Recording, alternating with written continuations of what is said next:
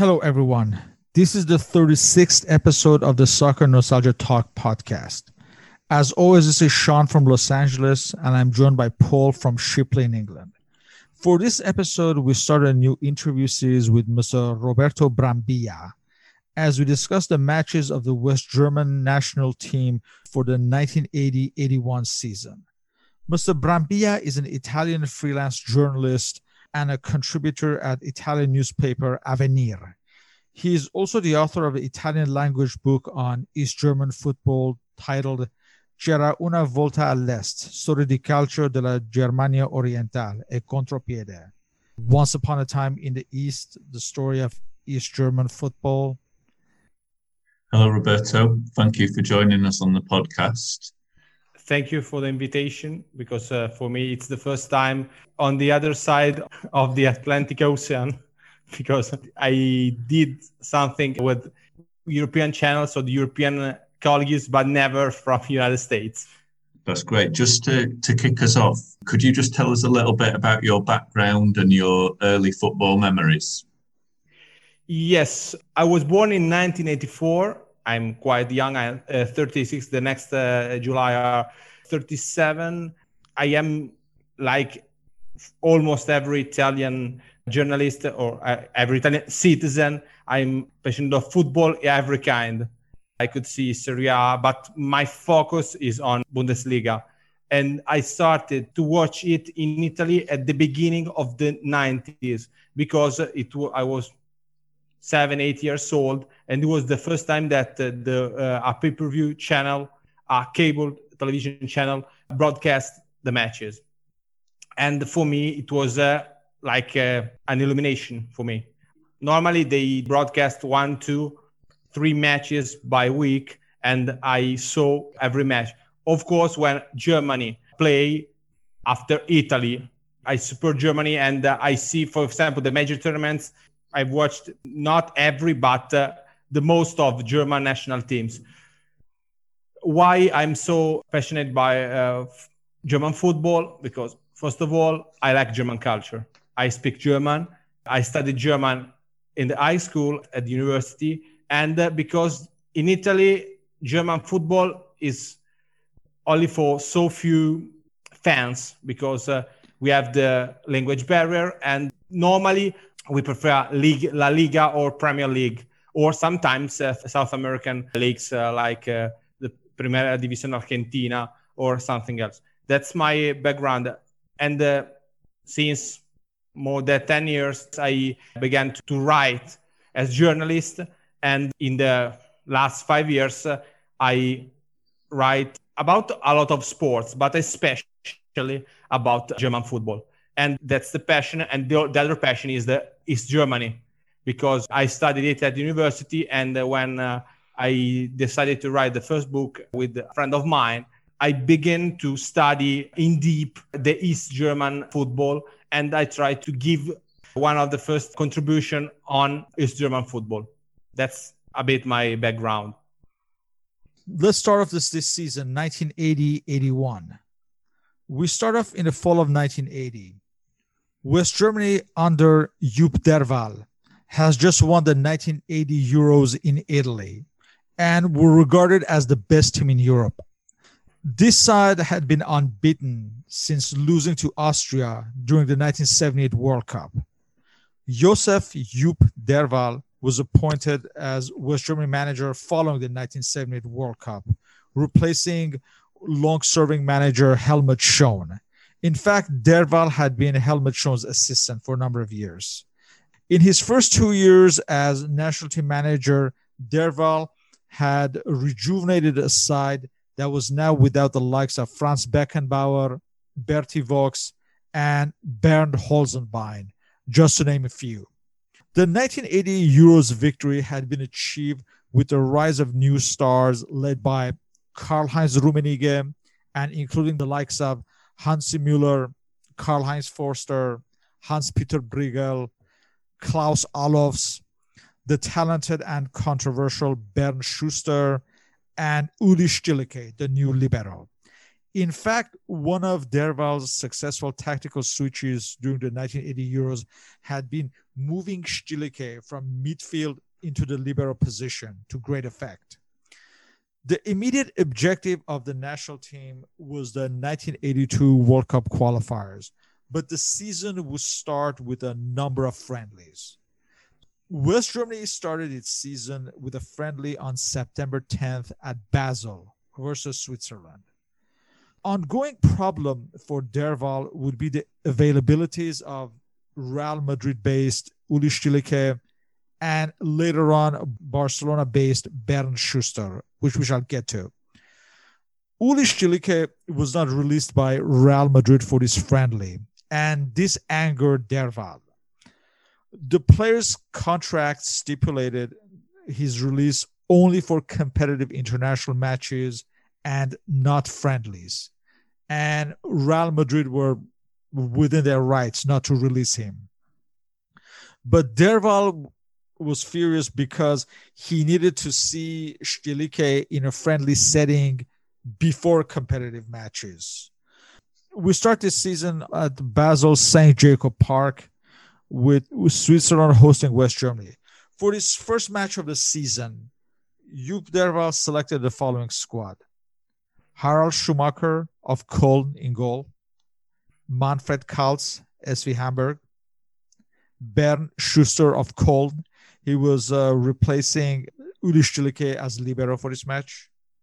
Karl-Heinz Forster of Stuttgart, captain of the side Bernard Dietz of Duisburg, Hans-Peter Briegel of Kaiserslautern, Felix Magath of Hamburg, Hansi Müller of Stuttgart, Karl-Heinz Rummenigge of Bayern Munich, Horst Hrubesch of Hamburg, and Klaus Allofs of Fortuna Düsseldorf. And I will quickly go through the Switzerland lineup as well, managed by Leo Walker. You have Karl Engel of Servet Geneva in goal. He'll be replaced by Roger Berbig of Grasshopper Zurich in the forty-sixth minute, Roger Verli of Grasshopper, Jörg Stoller of Basel, Heinz Ludi of F C Zurich, Alain Ballet of Sion, Heinz Hermann of Grasshopper, Ernie Mason of Basel, René Botteron of Köln in West Germany, Hans-Jörg Fister of Grasshopper, Marcus Tanner of Basel, Claudius Sulzer of Grasshopper. He'd be replaced by Raimondo Ponte of Nottingham Forest in England in the second half. As far as this match, West Germany would win three two. They would take a three zero lead. Hansi Müller would score in the eighteenth minute and the sixty-ninth minute.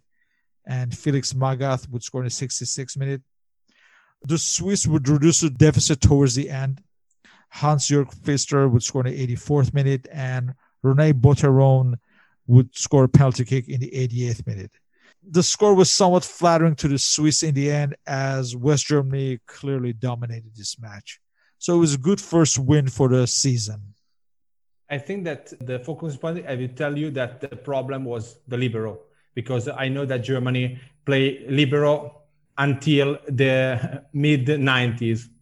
It was the, one of the last football movements. They didn't use the libero anymore after twenty years. The team was so solid. Remember that they won the cha- European Championship, but... Uh, Two years before, they lost in the worst way the World Cup in Argentina. That was a moment where, as you told you perfectly, Derwall tried to change the team. And we have a lot of, in this team, we have a lot of class, but we have also a lot of experience. The first I can mean one only is was Horst Hrubesch. Horst Hrubesch was the match winner in the final in Italy against Belgium, and it was the maybe in that moment with Karl-Heinz Rummenigge the best for German forward, uh, one of the ten best forwards in Europe. And, but it was also uh, one of the last, uh, alongside Rummenigge, one of the last uh, kind of uh, number nine in that kind in Germany, because the problem after was that they have never had a number nine with such power, because it was so powerful, was not so technical, Hrubesch. But uh, in the last sixty meters, it was football killer. Perfect. Excellent header of the goal, basically. Yes, of course. We must mention that, like you said, it was an experienced side.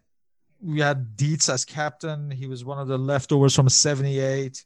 Others, like Rummenigge, he was still young, but he had some experience behind him.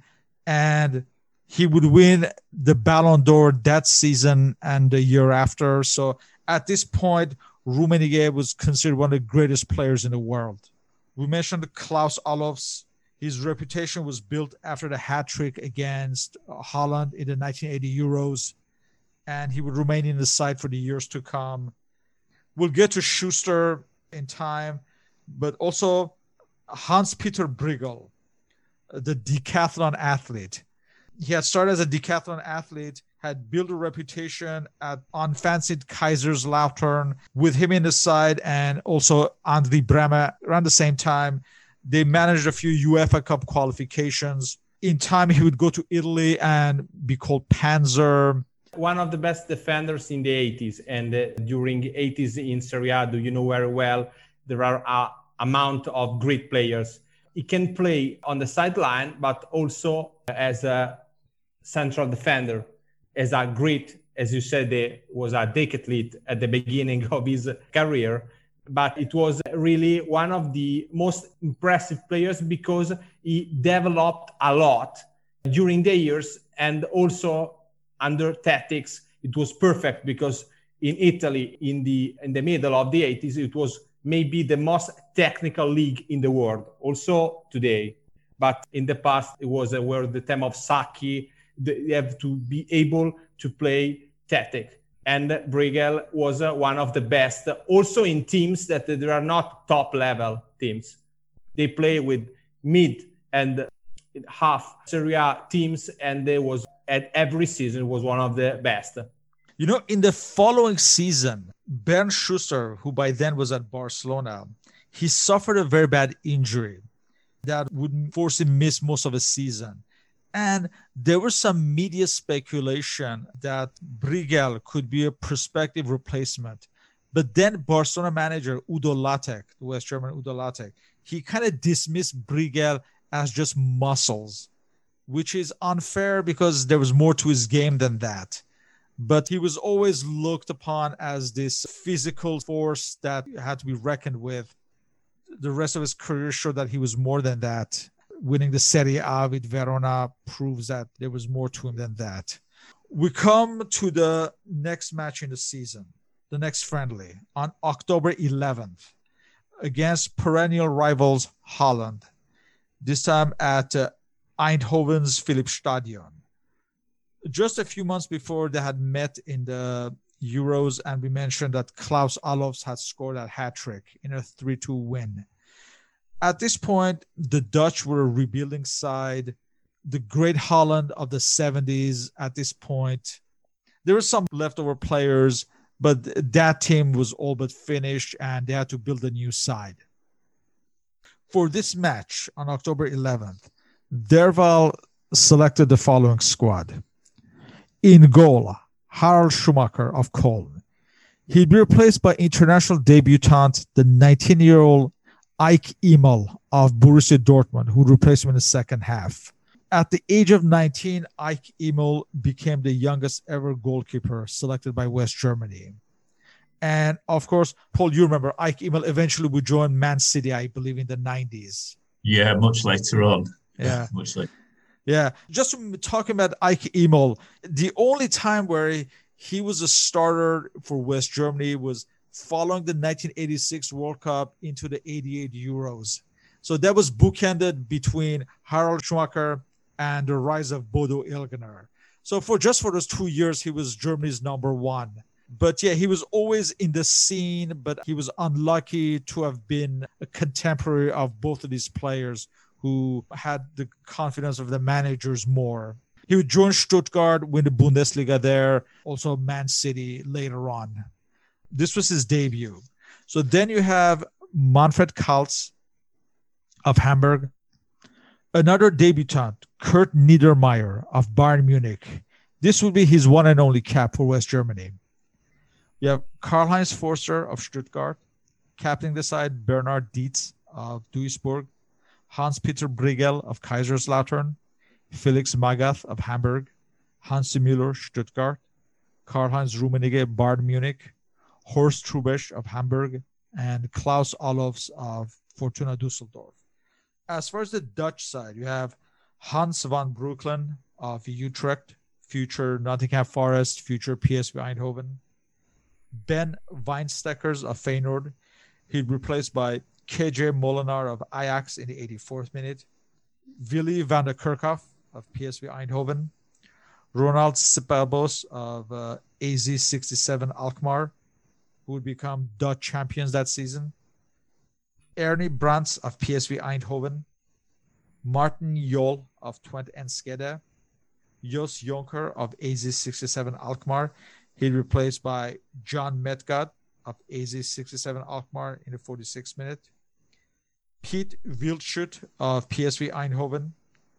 Captaining the side, Jan Peters of A Z sixty-seven Alkmaar. Twan van Mierlo of Willem two Tilburg. Pierre Vermeulen of Feyenoord, and he'd be replaced by Pierre Tol of A Z sixty-seven Alkmaar in the sixty-eighth minute, and the side managed by Jan Zwartkruis. So as you see this Dutch side, there are a couple of recognizable names, but most of the other players are newcomers to the national team who'd make a few fleeting appearances, but never really making much of an impact.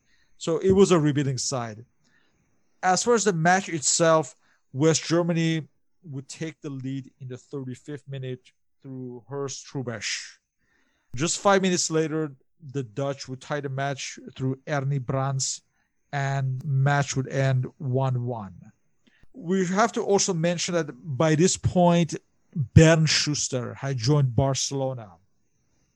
And much like Real Madrid not releasing him, Derwall would have a problem with Barcelona not releasing him, as well as Schuster himself, which, again, we will get to later on, as he would have problems with the team management, players, and setup, et cetera. I think that we see that Bernd Schuster, with another kind of attitude, it could be one of the ten best German players in all time. Great pass, great leadership, able to shoot, able to defend, but he was He was, pinpoint he, passes. Let's not forget the pinpoint long passes. He was, and he's totally crazy. That's the yes. problem.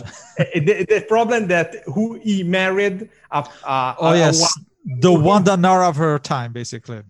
Yes. What's like Gabriela? Is that her name? I forgot. Yes. Gabriela. Yes, and it was one of the problems because he played, I, I don't remember how many matches in the national team, but really, really fewer than uh, the normal, because at the time he fought with the national team leadership. On the one side, in this match, we have uh, a rebuilding team like the Netherlands, and we have a team like Germany, who is already solid and is going to develop in order to arrive at the best at the World Cup.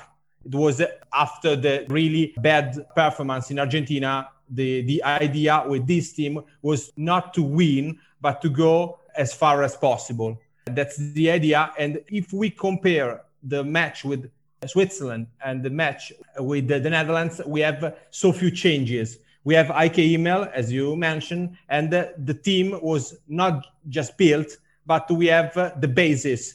Just something curious. The last match of Eike Immel with the shirt of with the national German team was another match against Netherlands, but was the semifinal. Oh, yes, in, yes. Uh, when, Euros, uh, yeah. When uh, my beloved Marco Van Basten. Uh, oh, yeah, scored the last minute. Uh, yeah, yes, the last minute goal, my, yeah. Because my father is an A C Milan fan, and uh, I think he was one of the best players I ever seen. But Bernd Schuster was on the way to, to become one of the best. The problem that was were off the pitch and not on the pitch. Yes, yes. We should also mention that during this season, Franz Beckenbauer had returned to the Bundesliga from New York Cosmos and had joined Hamburg. There was some speculation within the media whether he should be recalled to the national team. Of course, Derwall, at this point, he didn't need him. But he would always respond diplomatically, saying the usual that he has to first regain his fitness, form, and on and on. But there was no chance of him getting recalled. But that didn't stop the media from speculating. Also because uh, he came back not to Bayern Munich, but to Hamburg. The reason was quite simple. One was Hans Happel, who was the Hamburg coach, the first one. The second one, the reason was that the head of the board was Günther Netzer, who was his teammate, uh, also his first rival during uh, the seventies, but he was one of uh, his closest friends. And uh, he wanted to come back, but not to come back to Bayern. And uh, he regained, and he won the championship. Yes, the following season before retiring. We have one more friendly in November. On November nineteenth at Hanover's um, Niedersachsenstadion. I don't know if I said it correctly. West Germany took on France. For this match, Derwall selected the following squad. Harald Schumacher in goal from Köln, Manfred Kaltz of Hamburg, Bernd Schuster of Barcelona in Spain, Karl-Heinz Forster of Stuttgart, captaining the side Bernard Dietz of Duisburg, making his international debut Karl Allgöwer of Stuttgart, Miroslav Mirko Votava of Borussia Dortmund, Hansi Müller of Stuttgart, Hans-Peter Briegel of Kaiserslautern, Horst Hrubesch of Hamburg, and Klaus Allofs of Fortuna Düsseldorf. Magath and Rummenigge missed this match through injury, and Schuster was fielded as the libero, given the fact that uh, this time, actually, Stielike was released by Real Madrid, but he had to withdraw through injury. I will also, before getting to, I will mention that in the following week, Hamburg were paired with Saint Etienne in the UEFA Cup on November twenty-sixth and December tenth for the third round of uh, UEFA Cup matches. I will get to the significance after this. This match was a comprehensive West German win, and they would win four one. And let me go through the French side as well.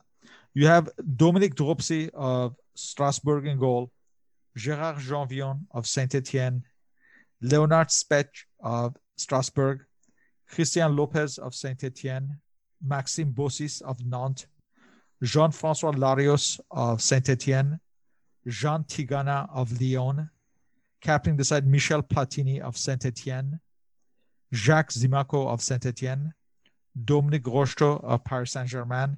He replaced by Olivier Rouillet of Nancy in the sixtieth minute. Loic Amis of Nantes. He replaced by Didier Six of Cercle Bruges in Belgium in the seventy-ninth minute. The side managed by Michel Hidalgo.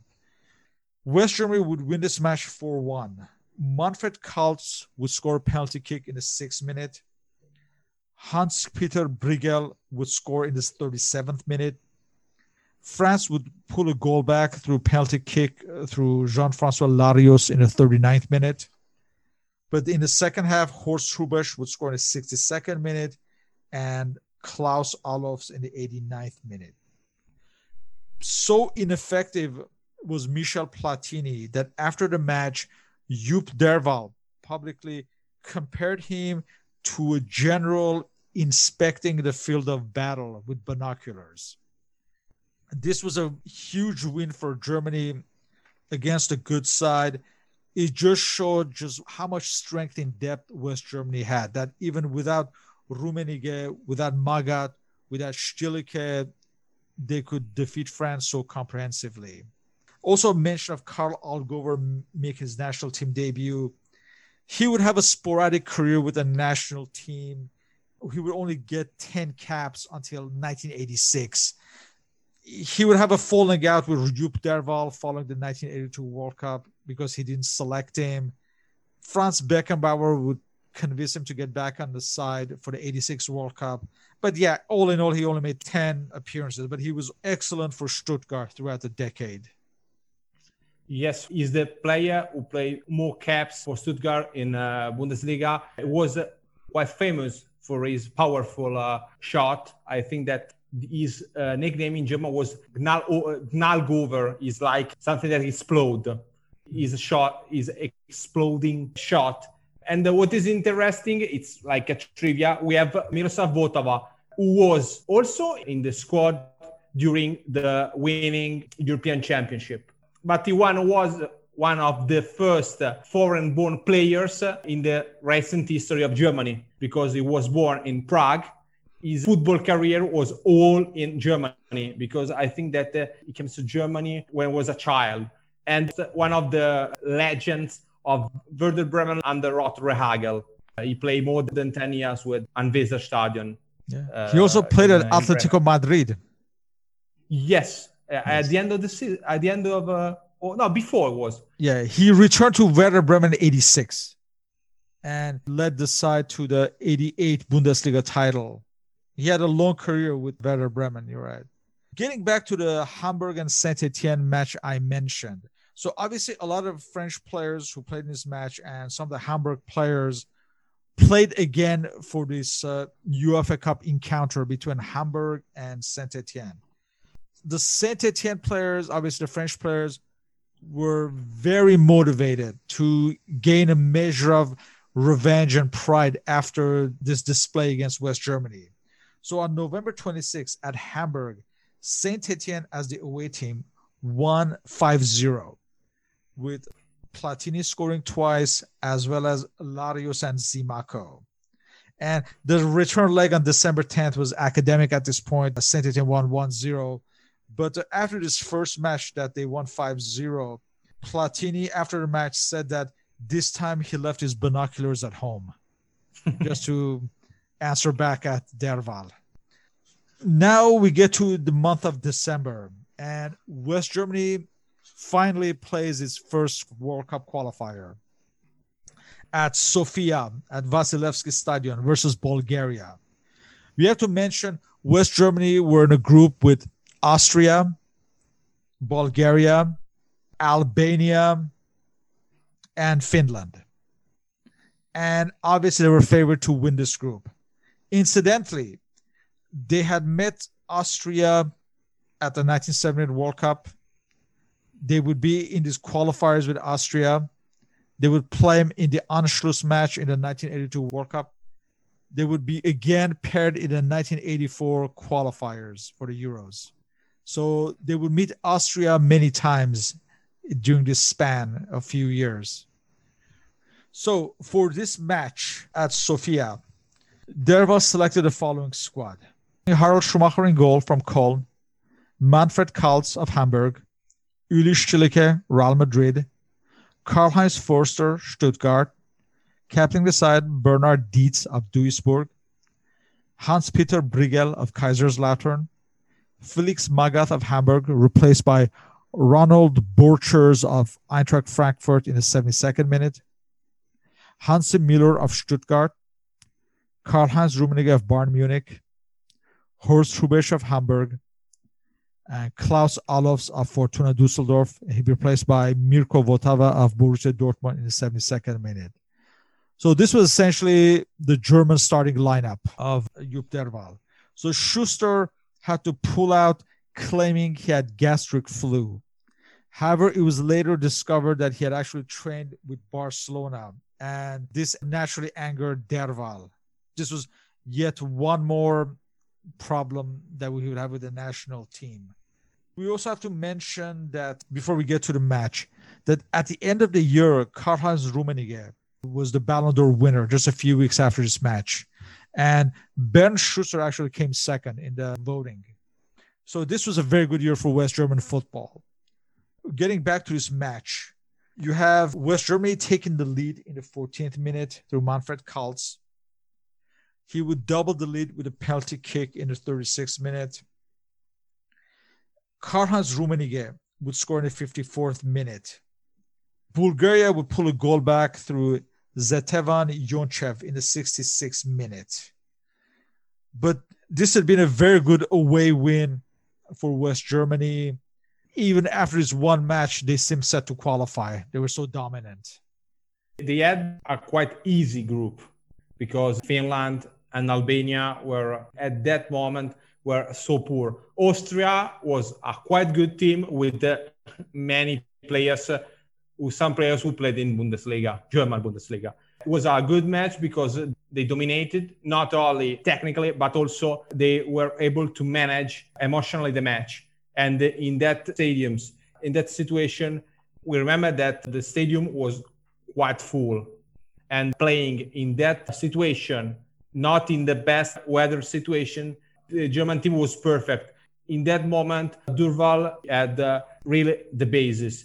Every time trying new players to see to add something. But for example, you, you mentioned Borchers. Uh, he played only six matches. Uh, he didn't play, will not play the World Cup uh, in Spain.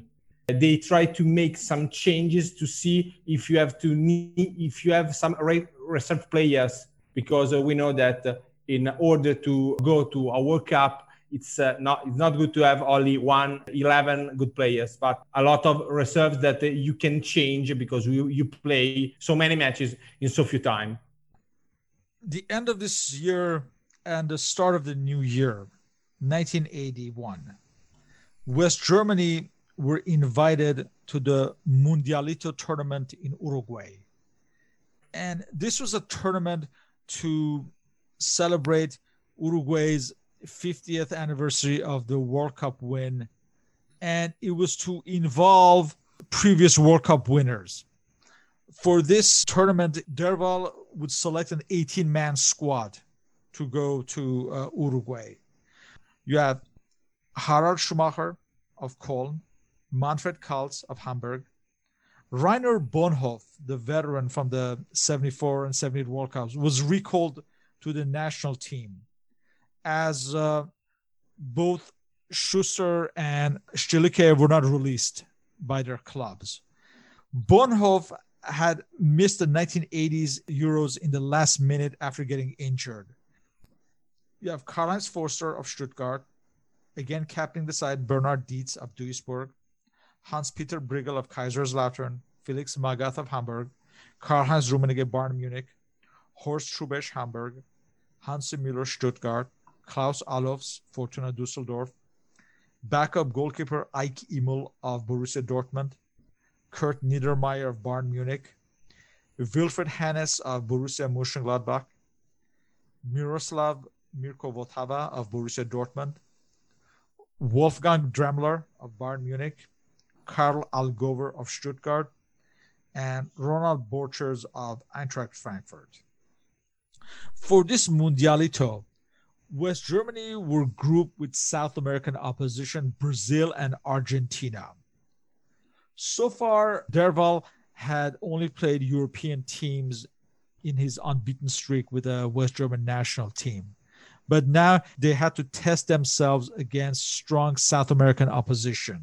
On New Year's Day, nineteen eighty-one, at Montevideo's Estadio Centenario, West Germany faced Diego Maradona's Argentina. For this match, Derwall started with the following squad: Harald Schumacher in goal of Cologne, Manfred Kaltz of Hamburg, Karl-Heinz Forster of Stuttgart, Hans-Peter Briegel of Kaiserslautern, captain the side Bernard Dietz of Duisburg, Hansi Müller of Stuttgart, Rainer Bonhof of Cologne, Felix Magath of Hamburg, Klaus Allofs of Fortuna Düsseldorf, Horst Hrubesch of Hamburg, and Karl-Heinz Rummenigge of Bayern Munich. Derwall would not make any substitutions for this match. As far as Argentina's squad, you have Ubaldo Filol of River Plate in goal, Jorge Olguin of Independiente, Luis Galvan of Talleres de Cordoba, captaining the side Daniel Passarella of River Plate, Alberto Tarantini of River Plate, Americo Gallego of Newell's Old Boys, Osvaldo Ardiles of Tottenham in England, Diego Maradona of Argentinos Juniors, Daniel Bertoni of Fiorentina in Italy. He'd be replaced by Leopoldo Luque of River Plate in the sixty-eighth minute, Ramon Diaz of River Plate, Mario Kempes of Valencia in Spain. He replaced by Jose Valencia of Talleres de Cordoba in the forty-sixth minute, and the side managed by Cesar Luis Menotti. West Germany would take the lead in the forty-first minute through Horst Hrubesch. However, near the end, in the eighty-fourth minute, Manfred Kaltz would score an own goal to tie the match. And with just two minutes remaining, Ramon Diaz scored. And this ended Jupp Derwall's twenty-three match unbeaten run as West Germany manager. As much as they were dominant in Europe, maybe this was somewhat of a wake-up call that they had to deal with South American opposition as well. And the next match would even be a bigger lesson. But let's first talk about this match. I saw it after years, of course, because uh, I was not born. And what I remember that it was a very balanced match. We have two teams. They are not similar, but are the same level. Then uh, after eighty minutes, not dominating, but in some moments controlling the match, they have five minutes blackout. Right at the end, Argentina scores two goals. And it was uh, interesting because, uh, as you told well, it's, it's not like uh, now when we have so the European teams had so many occasions to play against South American teams. And it was never possible in Southern America. In that case, uh, they were defeated, but in my opinion, they are uh, were at the same level. If uh, it were a tie, there would, a draw was no problem. It could be good for either.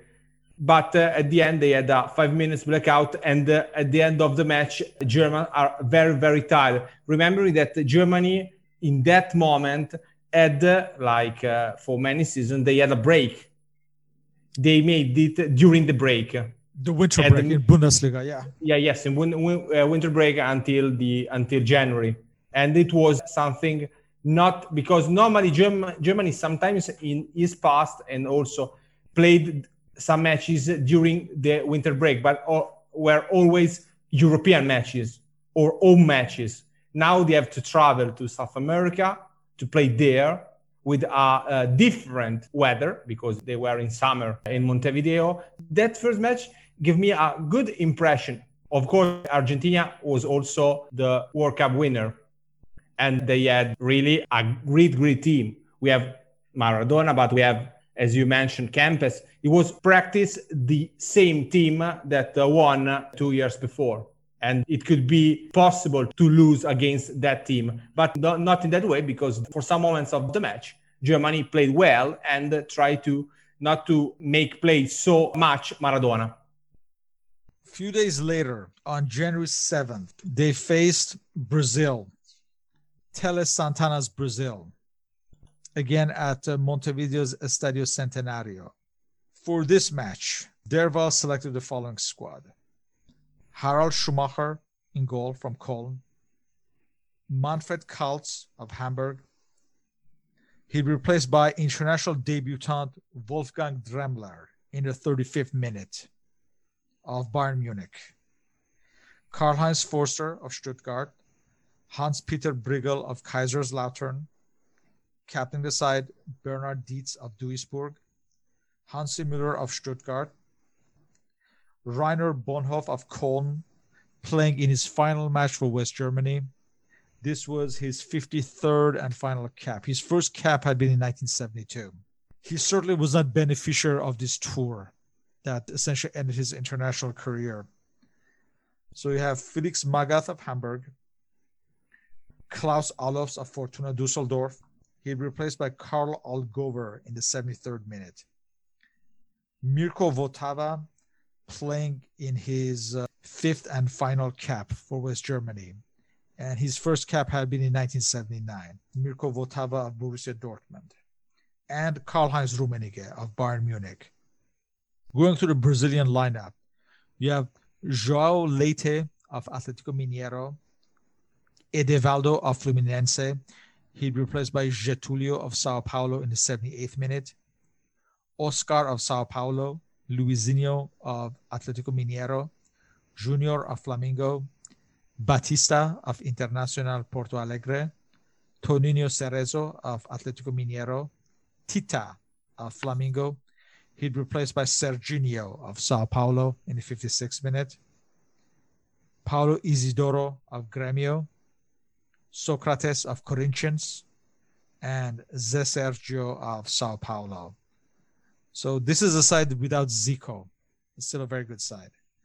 For this match, West Germany actually took the lead through Klaus Allofs in the fifty-fourth minute.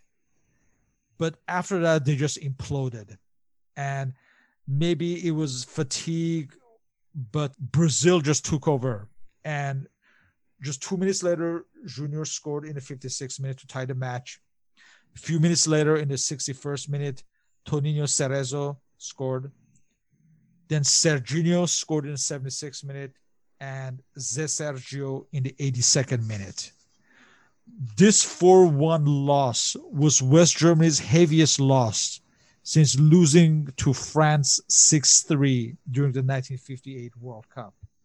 This match and this tour, again, showed that at this point, probably Brazil were the strongest team in the world, as much as West Germany were the strongest in Europe. They had their work cut out if they wanted to win the World Cup in nineteen eighty-two, and they had to deal with Brazil. There were also some issues of indiscipline during the tour. It was reported that Rummenigge, Kaltz, Hansi Müller, and Briegel had broken curfew and left the team hotel a number of occasions. There were reports of heavy drinking by the German squad. Who knows if this is true, but apparently the hotel staff disclosed that the West German players had drank as much as twelve hundred bottles of beer during their stay. I think it was a case of they would just rather have rested and not played on this tour. And the problem it was, even if they were sober, they lost, I think. But remember that, in my opinion, there are some issues.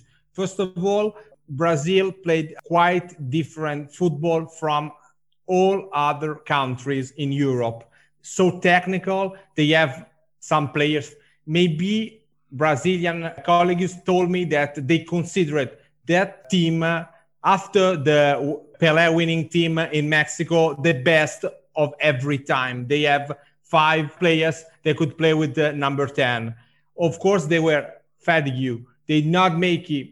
The life athletes, they were tired, and everything put together makes hardest defeat against Brazil after the war. Before the six nil, they lost to Spain during the Nations League some time ago. And also, they, for example, they lost four one against Italy before the World Cup in two thousand six. But it was right, right. hard because it was the a moment when German team understand that to win, they have to improve. They have to improve to be one of the uh, World Cup contenders. Because Europe, there are Italy, some other teams, but Brazil was up above all the others. Again, another mention of Rainer Bonhof, one of the old stars of another era at this point, coming towards the end of his career, clearly not up to the task. And they clearly missed Schuster and Stielike for some stability.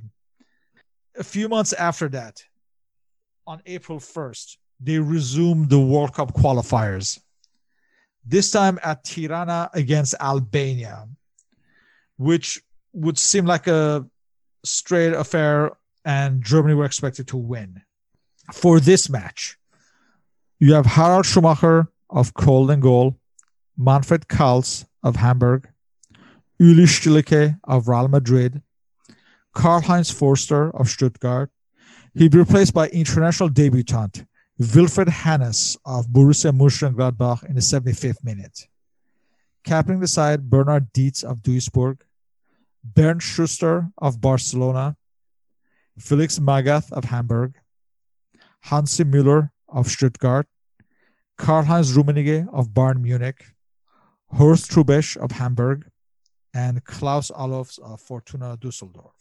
You have Schuster back in the side, and he would have a very good match. He would score both goals in the ninth and the seventy-first minute. West Germany were on their way. Now, incidentally, it was after this match that Jupp Derwall made the decision to recall Paul Breitner to the national team. At this point, Breitner is having an excellent season at Bayern Munich. He's the kingpin of the team. Him and Rummenigge are basically considered the double act for Bayern Munich. They're dominating Bundesliga and Europe, et cetera. This would hasten the departure of Bernard Dietz from the national team, but we'll discuss that.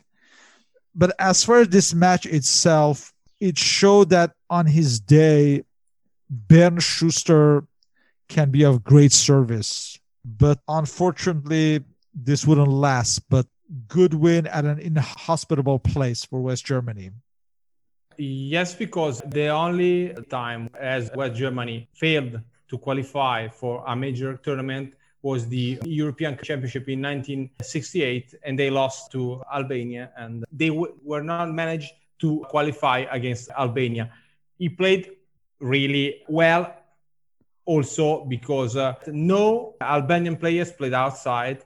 They were quite a uh, poor league, but uh, as you told very well, it was n- never easy to win in that countries and uh, on that fields. But the, the highlights of this is, as you told that, after a few days, Jupp Derwall decided to recall Paul Breitner and to exclude Bernard Dietz, because Breitner was, in the following two years, uh, one of the leaders of the team that uh, will go until the final of uh, Spain World Cup. To remind everyone, Paul Breitner was one of the nineteen seventy-four World Cup winners. In fact, he scored the first penalty kick for West Germany in the final. He... Shortly there, he left for Real Madrid and played there a few seasons. He left the West German national team in nineteen seventy-five after he wasn't called up. There were some problems with Helmut Schön. We have to remind ourselves that around those times, if players played for foreign teams, for most part, they were not always called up to the national team because, because it was a hassle to get their release and things as such. It wasn't like today where everyone more or less plays for a foreign team. It was a different world at the time. And there were a few occasions where he was not called up and he was just angered and just quit the team in nineteen seventy-five. In Germany, it was the issue you talk about was so strong because uh, there was a period during the German football history, players who played in foreign countries, they couldn't play for Germany. I make you an example. In the nineties, when Germany lost to Italy at Azteca, the semifinal, we have few players who played outside. For example, one was Karl-Heinz Rummenigge, who played for A C Milan, but there are so few. Normally, there are few German players who played outside, for example, Helmut Haller, but there are so few. But uh, if they were not so good, they didn't play. And uh, when, uh, for example, Uh, with Günther Netzer, they had the same problem because Günther Netzer played for Real Madrid uh, and they began not to call uh, him. It was a mutual decision because for some players like Netzer who won a World Cup, it could be a problem to come back to play for Germany. Remember that uh, Netzer, for this reason, played twenty-one minutes in a World Cup, twenty-one, and he was one of the best players.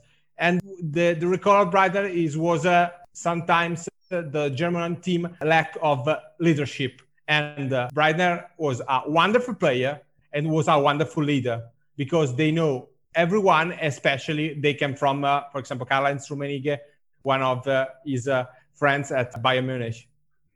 At the end of that month, on April twenty-ninth, at Hamburg's Wallparkstadion, West Germany hosted Austria, their closest rival potentially. So for this match, you have Harald Schumacher of Köln in goal, Manfred Kaltz of Hamburg, Uli Stielike of Real Madrid, Karl-Heinz Forster of Stuttgart, Hans-Peter Briegel of Kaiserslautern, Paul Breitner of Bayern Munich, Bernd Schuster of Barcelona, Felix Magath of Hamburg, Hansi Müller of Stuttgart, Karl-Heinz Rummenigge, the new captain of West Germany, of Bayern Munich. And incidentally, At Bayern, Paul Breitner was the captain, but at West Germany, Rummenigge was the captain. And Klaus Fischer of Schalke, another recall. He was having a very good season, even though Schalke would, uh, I think they would get relegated that season. But uh, Klaus Fischer had earned a recall to the national team, and he would join Köln for the following season.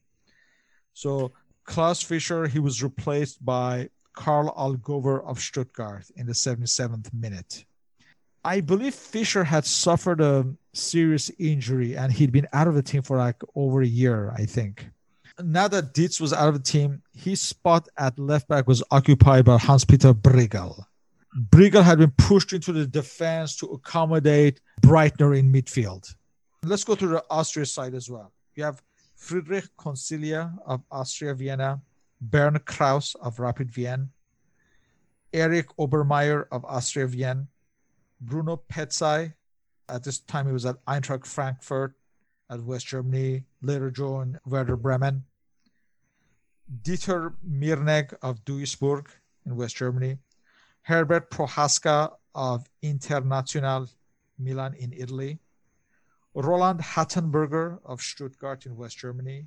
He was replaced by Heribert Weber of Rapid Wien in the sixty-ninth minute, Kurt Jara of Schalke in West Germany, Reinhold Hintermeier of Nuremberg in West Germany.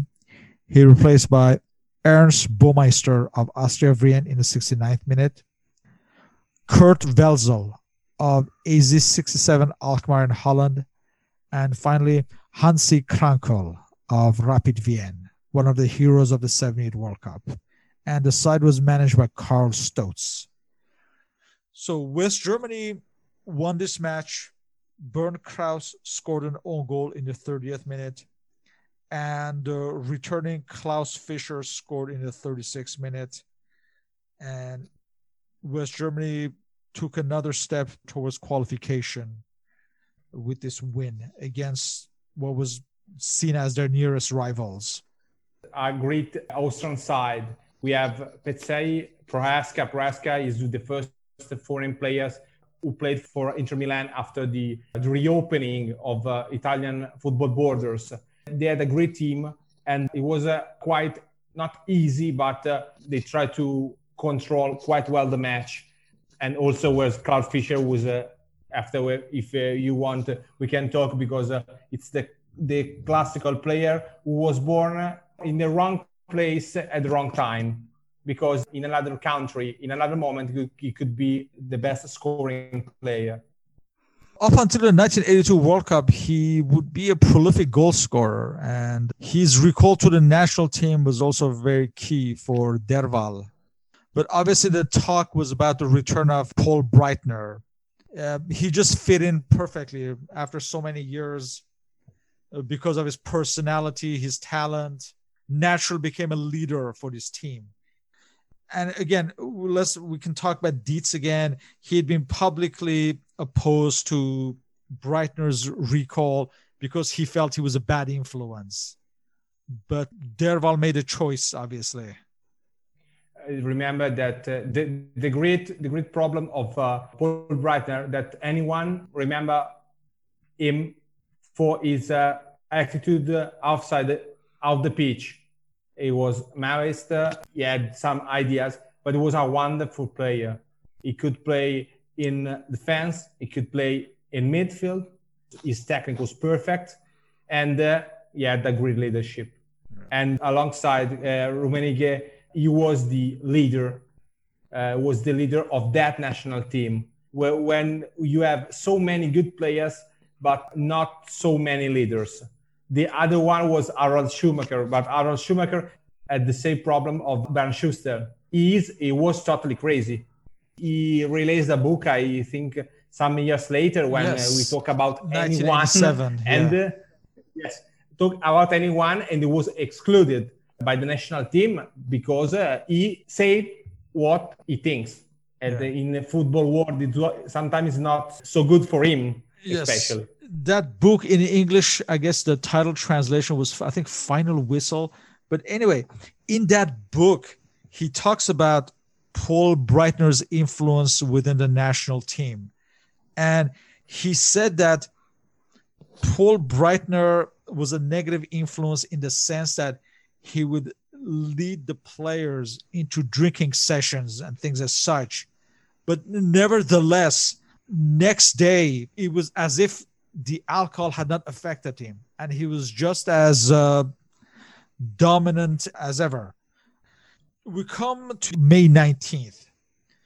Brazil are on a tour of Europe. And as part of their matches, they're to face West Germany. This is for the second time this season, they face West Germany. This was at Stuttgart, uh, Stuttgart's Neckarstadion on May nineteenth. Once again, Stielike was not released by Real Madrid, and Schuster was asked to play only one half by his club Barcelona. You have the following West German lineup. Harald Schumacher of Köln. He'd be replaced by Eike Immel of Dortmund in the forty-sixth minute. Manfred Kaltz of Hamburg. Wilfried Hannes of Borussia Mönchengladbach. Karl-Heinz Forster of Stuttgart. Hans-Peter Briegel of Kaiserslautern. Bernd Schuster of Barcelona. He'd be replaced by Bernard Dietz of Duisburg in the forty-sixth minute. This would be his final match for Germany. This was his fifty-third cap. His first cap had been nineteen seventy-four. I'm surprised after all that he was actually recalled for this match, but uh, given the problems he had, maybe this was just one final match in front of a home crowd. Then you have Paul Breitner of Bayern Munich, Felix Magath of Hamburg, captaining the side Karl-Heinz Rummenigge of Bayern Munich, Klaus Fischer of Schalke. He'd be replaced by Karl Allgöwer of Stuttgart in the sixty-second minute and Hansi Müller of Stuttgart. For Brazil, you have Valdir Perez of Sao Paulo, Edevaldo of Fluminense, Oscar of Sao Paulo, Luizinho of Atlético Mineiro, Junior of Flamengo, Toninho Cerezo of Atlético Mineiro, Socrates of Corinthians, Zico of Flamengo. He'd be replaced by Vitor of Flamengo in the eighty-seventh minute. Paulo Isidoro of Grêmio. Cesar of Vasco da Gama. He'd be replaced by Carlos Renato of Sao Paulo in the fifty-eighth minute. And Eder of Atlético Mineiro in the side managed by Tele Santana. For this match, West Germany would take the lead through Klaus Fischer in the thirtieth minute. Brazil would tie the match through Toninho Cerezo in the sixty-first minute, and Junior would score Brazil's winner in the seventy-fourth minute. For the second time in the season, West Germany lost to a strong Brazilian side. We should also mention that Paul Breitner failed to score from a twice retaken penalty kick in the eightieth minute. In any case, this was West Germany's first home defeat since losing against Brazil in nineteen seventy-eight, in April nineteen seventy-eight. To make matters worse, following the match, once again, Bernd Schuster's problems with the national teams came to the fore.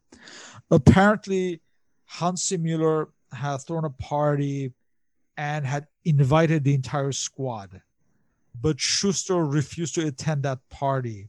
His excuse was that he had to return to Barcelona because of club commitments. But Derwall didn't like his attitude that everyone was invited, but he chose not to participate at this party. So again, this is yet another story of Schuster with the national team. It showed his continuous problems with the squad.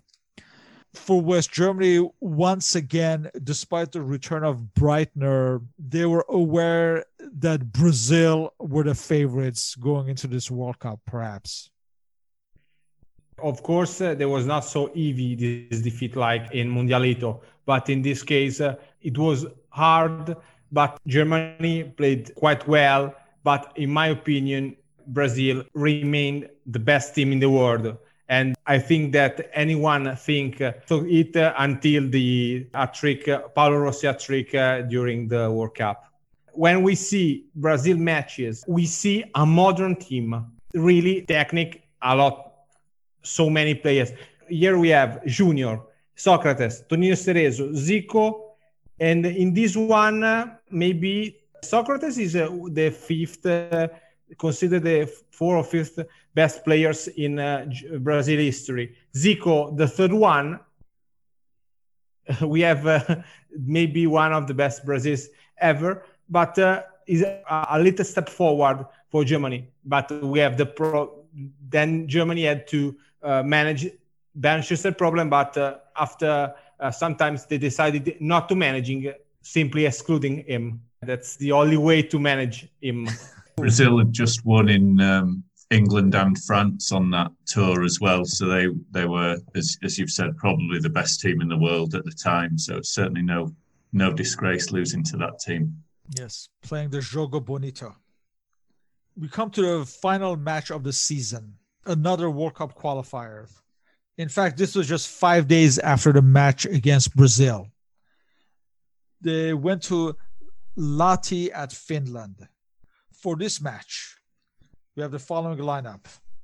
Harald Schumacher of Köln, Wilfried Hannes of Borussia Mönchengladbach, Manfred Kaltz of Hamburg, Karl-Heinz Forster of Stuttgart, Hans-Peter Briegel of Kaiserslautern, Wolfgang Dremler, starting for the first time, from Bayern Munich, Felix Magath of Hamburg.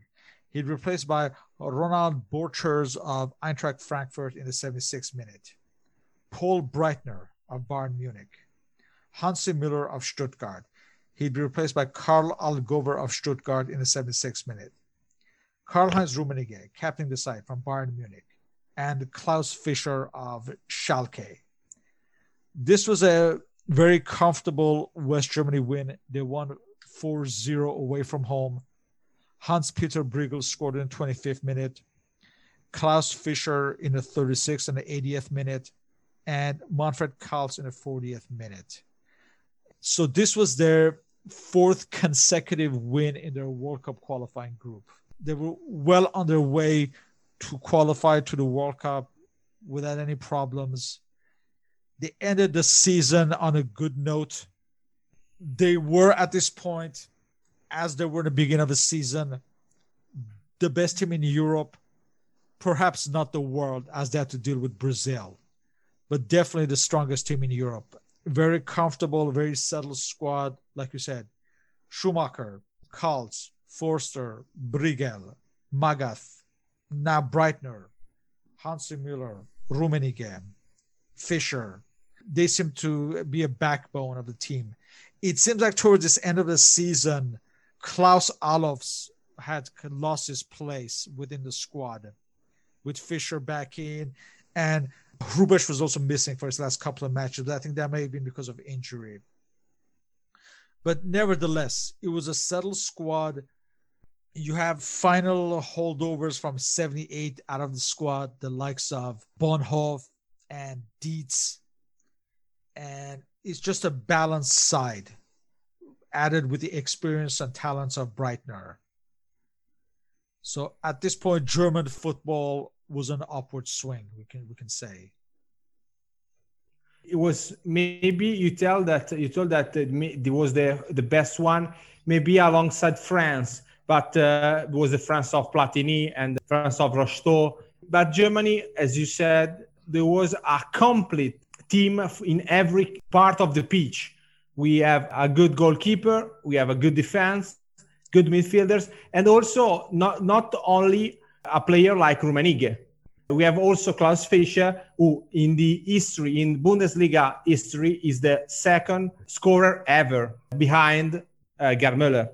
And he was a really, really good player, not playing for a top team in uh, a, a European top team, because Schalke was uh, in one of the worst moments of his recent history. Maybe the the, the worst is nowadays, now.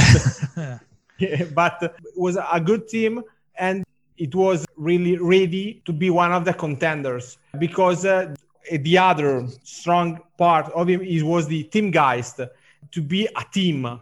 And uh, why uh, was uh, Derwall so worried for Schuster's attitude, because uh, they really, really think that be a team is. They have not the talented player of Brazil. but they are the, a team. Like the other team they will play against in the World Cup final, Italy. Italy has good players, really good players, but uh, there's not five, six world players like Brazil. Or also like like Argentina, not, but like Brazil, yes. At this point, no one could have imagined that Italy would win in a year's time, but that's how football is. Getting back to Fischer, yeah. You, like you said, Schalke were relegated, but at least he would join a good team in Köln for the following season and played the last two, three years with a decent in, side. Uh, yes, I think yeah. it was, yes. He played for, yes, he played for Köln and then for Bochum. Yes, at the yes, end, right. it was the end. the the, right. the end of this uh, of his uh, career. And yeah. uh, if we see his score, his total score with German national team, forty-five games played, thirty-two goals. Not, wow. uh, but but it was a high grade for a player who is not uh, for some years was not the first choice of his uh, of the national coach, but he was uh, really. Great player, but he was between Gerd Müller and Karl-Heinz Rummenigge, and uh, anyone uh, remembers him, especially outside Germany. So few, because uh, we remember uh, Rummenigge and remember Gerd Müller, not uh, or Jürgen Klinsmann that he played after, but mm-hmm. not him. Paul, what do you remember from this team? Just it was a, a really strong team, obviously, but. Very consistent as well. You'd almost never get the slip-ups that Italy and certainly England would, would have. You know, people just expected West Germany to to win these games, and uh, as we've seen with the qualifiers, they just did with with almost no problems. It was just so rare for them to get a, a surprise result. Obviously, when they're matched up against Argentina and Brazil, it's a different sort of challenge, but definitely in Europe and in these qualifications for For years and years as well, that was the case, that people expected them to get through with no problems. Just a really consistent, strong team at the time. Do you remember around this time, all the newspaper talks were about Breitner and Rummenigge and how good they were doing. They were the kingpins of Bayern Munich and so forth. Was there any such talk in England about them, or...? I think the, the player that was mentioned more than them would definitely have been Schuster, because I think he made such an impression at the, the European Championships, and he right. was so highly regarded um, that he was expected to be the, the, the heart of that team, really. Yeah. So I think that, that was more the, the English perspective. Obviously, Rummenigge was well-known, but as we know, there was less focus on the domestic football in, in, right. in other countries. Tony Woodcock, had he joined Köln that season, or was it the year after? I think he was there this season. Yeah, this season, yeah. So. I think I think he was there. Yeah, yeah. There was there was some contact, and there was there was some interest, but you know, as as we say all the time, just nothing like the, right. the coverage that we had now. As far as our takeaways, just which we pretty much said it. It's just a balanced side, settled side. You see more or less the same players playing every match, except when, you know, Stielike is unavailable or Schuster is unavailable. Derwall had pretty much settled on a squad. It was hard to get into this side. I mean, you have Dremler, who would be present in eighty-two, but uh, the Allgöwers, Borchers, players like that would be peripheral figures. We we have also to remember that uh, the national teams played so fewer than nowadays. We have two uh, substitution, two possible subs, but you make a team with uh, four or five other players who could play on this side. Now with uh, so many matches, uh, so many choices, uh, it's really really quite different. I make you an example with Italy. With it uh, with Italy, who won the World Cup. They had. Uh, practice a team with thirteen, fourteen players who could play. I make you an example. Antonioni or Antonioni or Graziani. Uh, if you don't have, uh, for example, Colovati, he had a problem uh, during Brazil match, and we play Pergomi. Was a, a, not an absolute debutant, but uh, it was uh, his first uh, World Cup. He was uh, eighteen. But uh, if you see the matches, uh, Italy played always with the same team, not changing a lot. And in that years, it was quite normal. And also for Germany, if you compare, if we compare all the lineups, we see one, two, maximum three changes from a match to another. Now we have a turnover was not invent was not invented yet. Also for national teams, for clubs not, but for national team too. We look ahead to season that's gonna culminate with the World Cup. But like we said, as far as the qualifiers, West Germany would steamroll through these qualifiers. At this point, also, there's no longer speculation about Beckenbauer. I can imagine if the results were not going in Derwall's way, there probably would be more stronger claim to recall Beckenbauer, whether he wanted to or not. At this point, Derwall is in a very strong position. Also because uh, when you have uh, Beckenbauer in your side, he cannot stay on the bench. That's the problem. Yes. Because uh, Germany at that time had the libero. I didn't like personally, like Stielike, but he was uh, he had uh, g- really good technique. He can read the passes and the tactic. But uh, if you have Beckenbauer, Beckenbauer is uh, not who invented libero's role, but... Uh, He had also a strong personality, a strong uh, uh, leadership. Uh, for many of them, uh, he was uh, an idol for the youngest. And it was so difficult when you have to manage a, a great team towards a World Cup to play with anyone who wants to play. I make you an example nowadays. It's like uh, with Buffon. Why do you want, want Buffon in the national team?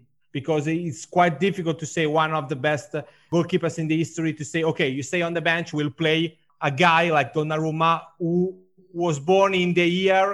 Uh, after two years, then you had, you make your national team de- uh, debut. It's quite it's quite difficult to explain that. Yeah, it's someone from a different generation, really, isn't it? Playing in, playing that team. I think it's quite difficult to integrate that. And in fact, Paul, when Bobby Robson took over as England manager, there was a situation with Kevin Keegan that's kind of similar, that if he called him up, he had to play him. So maybe it was yeah. easier not just not to call him up. Exactly. And also Keegan was, you know, such a, a huge star and a European Footballer of the Year that really he would he would dominate that team just by his reputation, and, and that might be similar with, with Beckenbauer and, and West Germany. It'd almost be bringing a personality in who'd who'd overshadow the rest of the team in some way. But with the team doing so well, that's a problem that was solved, that uh, he didn't have to uh, deal with that headache, that media speculation continuously hanging over him. All in all, a very positive year for German football, starting with the Euro win to a very strong season. Bundesliga is an excellent league in Europe at this point, one of the most competitive leagues. In the Ballon d'Or, Rummenigge won. He would win again at the end of that year. Schuster second. In fact, for nineteen eighty-one, Rummenigge would win again. I think Breitner would finish second and Schuster would finish third. So it was like a clean sweep of West Germany. So very good year for West Germany around this time. We look forward to the next season and discussing the next season of West German national team. Once again, we would like to thank Mister Brambilla for his participation in this interview. As thank you for the invitation. O- thank you. As always, feel free to leave questions and comments. You may contact me on my blog and Facebook under Soccer Nostalgia. On Twitter, I'm at S P one eight seven three. Mister Paul Whittle can be contacted on his blog, The eighteen eighty-eight Letter. On Twitter, he's at eighteen eighty-eight Letter. You may follow the podcast on Spotify under Soccer Nostalgia Talk Podcast. Mister Brambilla can be contacted on Twitter at Bobby Brambo. His blog, langolo di fritz walter dot wordpress dot com. That's in Italian language, that blog of German football. Yes, is yes. in Italian. Yes. And a link to his book is also attached on this uh, Spotify and the blog posting, and as, as is the rest of your contact information. So once again, thank you, Roberto. Thank you. Very good talk. And thank you, Sean. And thank you, Paul. And thank you. Look forward to speaking next time. Indeed. Thank you.